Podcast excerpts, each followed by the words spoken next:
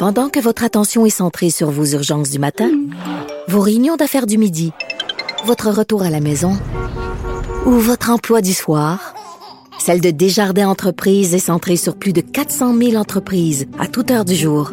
Grâce à notre connaissance des secteurs d'activité et à notre accompagnement spécialisé, nous aidons les entrepreneurs à relever chaque défi pour qu'ils puissent rester centrés sur ce qui compte, le développement de leur entreprise. Il ne mord pas à l'hameçon des fausses nouvelles.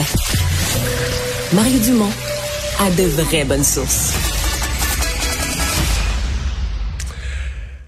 La guerre en Ukraine, euh, une des choses qui a marqué les, derniers jours, c'est toute la réflexion, parce que là, il y a eu des avancées quand même importantes de l'armée ukrainienne. C'est un peu plus tranquille maintenant.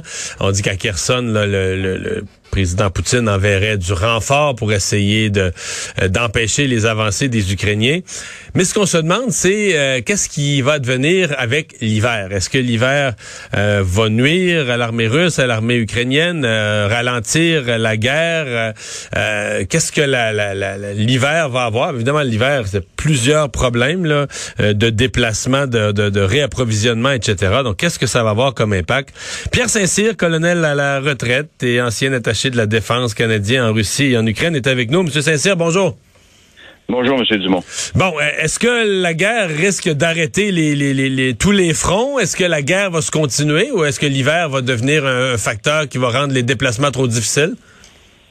Euh, la guerre va se continuer et puis l'hiver va sûrement va affecter grandement les déplacements et les opérations, ça c'est un fait. Euh, normalement, dans l'histoire russe, euh, la guerre, l'hiver, c'est-à-dire, est toujours un ami, un allié. Euh, on l'a vu avec les défaites euh, vis-à-vis Napoléon et la Deuxième Guerre mondiale avec les armées hitlériennes. Mais dans ce cas-ci, ça ne sera pas de la, sorte. L'hiver ne viendra pas vraiment en aide aux Russes parce qu'ils vont être embourbés eux aussi dans des conditions difficiles pour le mouvement de leurs troupes. Hmm. Mais les, les, les, Ukrainiens ont autant, corrigez-moi, ont autant l'expérience de l'hiver, de la neige que les Russes, là. Exactement, oui, vous avez tout à fait raison. Maintenant, ce qui peut se passer, euh, ce qu'on peut voir, il y a deux choses. Euh, la première, c'est au niveau de la population euh, ukrainienne comme telle. oui, elle va souffrir avec le manque d'électricité, le manque de chauffage et le manque d'accès à certaines logistiques, si on veut. Mais ça va aussi probablement amener un mouvement de population. Il y a peut-être plus de réfugiés qui vont aller vers la Pologne. Il y a peut-être plus de gens qui vont se déplacer vers des lieux où il y a un confort qui peut leur être assuré. Ça, on peut voir ça. D'un autre côté, on peut voir aussi peut-être des gens des campagnes qui vont se qui vont se, rassembler plus dans les villes où ils vont essayer d'obtenir plus de services pour passer à travers l'hiver. Euh, mais maintenant, c'est pas c'est un effet psychologique, mais c'est pas un effet psychologique qui peut durer longtemps parce que euh, dès que le printemps va revenir, euh, tout ça va, va, va, disparaître dans l'esprit des, des, Ukrainiens. Ils vont, ils vont retrouver leur résilience, ils vont poursuivre leur combat. Euh, alors, le, faire en otage une population comme ça, ça a un effet de courte durée et c'est pas vraiment un succès à long terme. Vous avez parlé du printemps. Ce que je comprends, c'est que bon, l'hiver, euh, il fait froid, il y a de la neige, il y a des complications, mais le sol est gelé. Euh, les déplacements peuvent être possibles, par exemple, dans des champs agricoles. En tout cas, tant qu'il n'y a pas une quantité de neige débile, là, tu peux te promener dans des champs agricoles parce que le sol est gelé. Ce que je comprends, c'est que c'est le printemps qui est traite, entre autres en Ukraine, là où tu as des, t'as une saison de la boue euh, qui est assez, ce qu'on appelle au Québec amicalement de la swamp, de, des zones assez marécageuses. Ça, ça, ça va être une réalité du printemps. Hein? Définitivement. Euh, L'hiver va empêcher certains mouvements, ça c'est officiel, euh, compte tenu de la, composition des sols avec la neige et tout.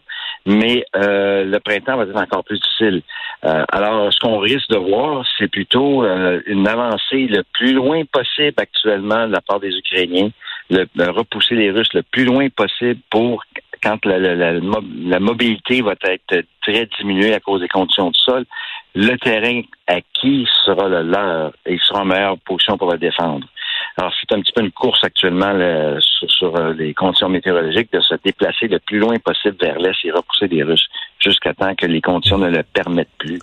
Euh, la neige euh, va quand même avoir un effet important dans la mobilité, mais parce que les gens sont visibles. la nature n'est plus verte, la nature est, dépouillée de ses couleurs. Or, c'est les, les, belligérants sont visibles de loin. ce qui amène un nouveau type de bataille, un nouveau type d'engagement sur le ah, terrain. C'est plus difficile de se cacher l'hiver. Exactement, parce que là, il y a, à moins de peinturer tous vos véhicules en blanc, de porter des habits blanches, euh, c'est pas le cas. Alors, la, mobilité sur le terrain va être affectée principalement par la visibilité que les, les, les, gens ont. Euh, tout est, euh, étant bien en kaki, là, ça, se voit de loin. Alors ça, c'est un facteur qui va les empêcher vraiment de bouger aussi rapidement qu'ils voudraient. Compte euh, mais compte, oui. Oui, allez-y. Non. Alors, compte tenu de tout ça, l'hiver va amener un ralentissement de, des deux côtés.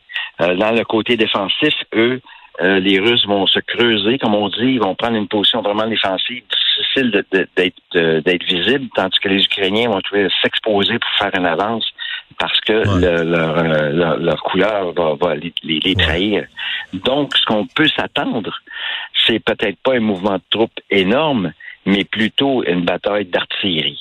Alors, de feu indirect à partir de distance où les canons peuvent se, renvoyer euh, de chaque côté et euh, essayer de, de défaire l'ennemi de cette façon-là le fait, si par exemple pendant une saison, là, je sais pas moi, de, décembre à mars, là, quatre mois, euh, hiver, euh, printemps, euh, la guerre ralentit ou tu sais vraiment avec les avancées de part et d'autre, les avancées ukrainiennes sont très ralenties.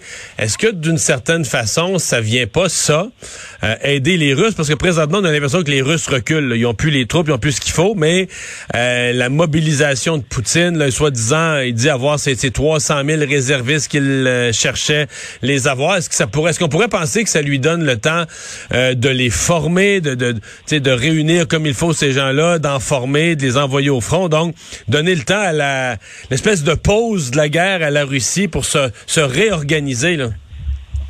Oui, ça peut lui donner, mais euh, ça, euh, former un, soldat pour aller dans les conditions d'un combat moderne comme on voit aujourd'hui, avec des armes sophistiquées, des armes où est-ce que les optiques sont de plus en plus sophistiquées, euh, ça prend beaucoup de temps. Ça se fait pas du jour au lendemain. Alors c'est un entraînement qui est à long terme, et il faut avoir aussi des outils pour entraîner ces gens-là. Euh, euh, je crois pas que les Russes maintenant ont encore cette capacité-là de bien entraîner leurs gens. Alors ça, ça peut amener une pause opérationnelle qui va peut-être les aider à se reformer. Mais la même chose va s'appliquer du côté ukrainien, qui eux aussi vont prendre cette pause-là, vont être en mesure de renforcer leurs troupes, et non seulement ça, leur permettre de recevoir des armes de plus en plus sophistiquées, ce que les Russes n'ont pas actuellement, n'ont pas cette possibilité de recevoir, à part des fameux drones iraniens, là, euh, de ce côté. Mais pour le reste, ils n'ont pas cet accès-là. Donc oui, ça peut les avantager, mais pas au point de changer la donne, parce que de la minute que les conditions vont le permettre et que les Ukrainiens vont être en mesure de reprendre leur offensive, euh, les Russes, euh, je ne crois pas qu'ils seront en mesure de vraiment les retenir longtemps. Voyez-vous une euh, Voyez-vous une fin, une, direction que ça pourrait prendre? C'est quand on regarde ça présentement, on dit oui, l'Ukraine a fait certaines avancées, là, ça a repris du terrain, les Ukrainiens, mais c'est quand même à la marge, c'est, des grands territoires, mais proportionnellement à ce qu'ils ont eu de prix, pas tant que ça. Euh, on a un peu l'impression qu'on pourrait on pourrait vivre une autre année, un autre, un autre 12 mois du même régime, puis qu'il n'y aura pas de gagnants, pas, euh, juste des dommages puis des morts, mais des conséquences économiques, mais pas de gagnants. Est-ce que vous, vous voyez euh, quelque chose de quelque chose de significatif arriver, un élément, euh, un, point tournant, un élément qui pourrait faire que ça que ça, ça, ça amène un déblocage ou une négociation, que ça force une négociation? Le seul élément qui va amener vraiment un changement dans tout ça, parce que Actuellement, euh, c'est orienté pour une guerre d'usure. Euh, mais le seul élément qui pourrait changer ça, c'est vraiment euh, la politique interne à la Russie. C'est-à-dire qu'à l'intérieur de la Russie, les gens ont une fatigue du système, ont une fatigue de l'organisation, parce qu'ils sont en manque aussi, parce qu'ils ne voient que des gens revenir dans les cercueils, on parle de leurs soldats, parce qu'ils sont tannés des sanctions, parce qu'ils sont tannés de l'isolation internationale, qui à un moment donné pourrait faire pression sur le gouvernement actuel russe pour euh, arriver et aboutir une fois pour toutes, soit par une négociation, soit par un retrait total. Alors c'est le seul élément, la seule clé pour vraiment arrêter cette guerre-là provient de la politique interne à la Russie. Euh, autrement, ça va être une guerre d'usure tant et aussi longtemps que les deux belligérants vont recevoir de la munition et des soldats. Euh, ils vont se camper dans leur position, ils vont essayer de prendre du terrain un à l'autre, et ça peut durer ça longtemps. Et historiquement parlant, c'est exactement ça qui a conduit à la Première Guerre mondiale. C'est ce qu'on a vu dans les tranchées en France et en Belgique. Ça a duré quatre ans, cette chose-là. Alors, euh, des guerres d'usure, ça existe dans le passé, et celle-ci pourrait le devenir. Et la seule chose qui pourrait vraiment changer ça, c'est que les Russes eux-mêmes aient une fatigue de leur gouvernement et ils sont tannés et, exigent un changement.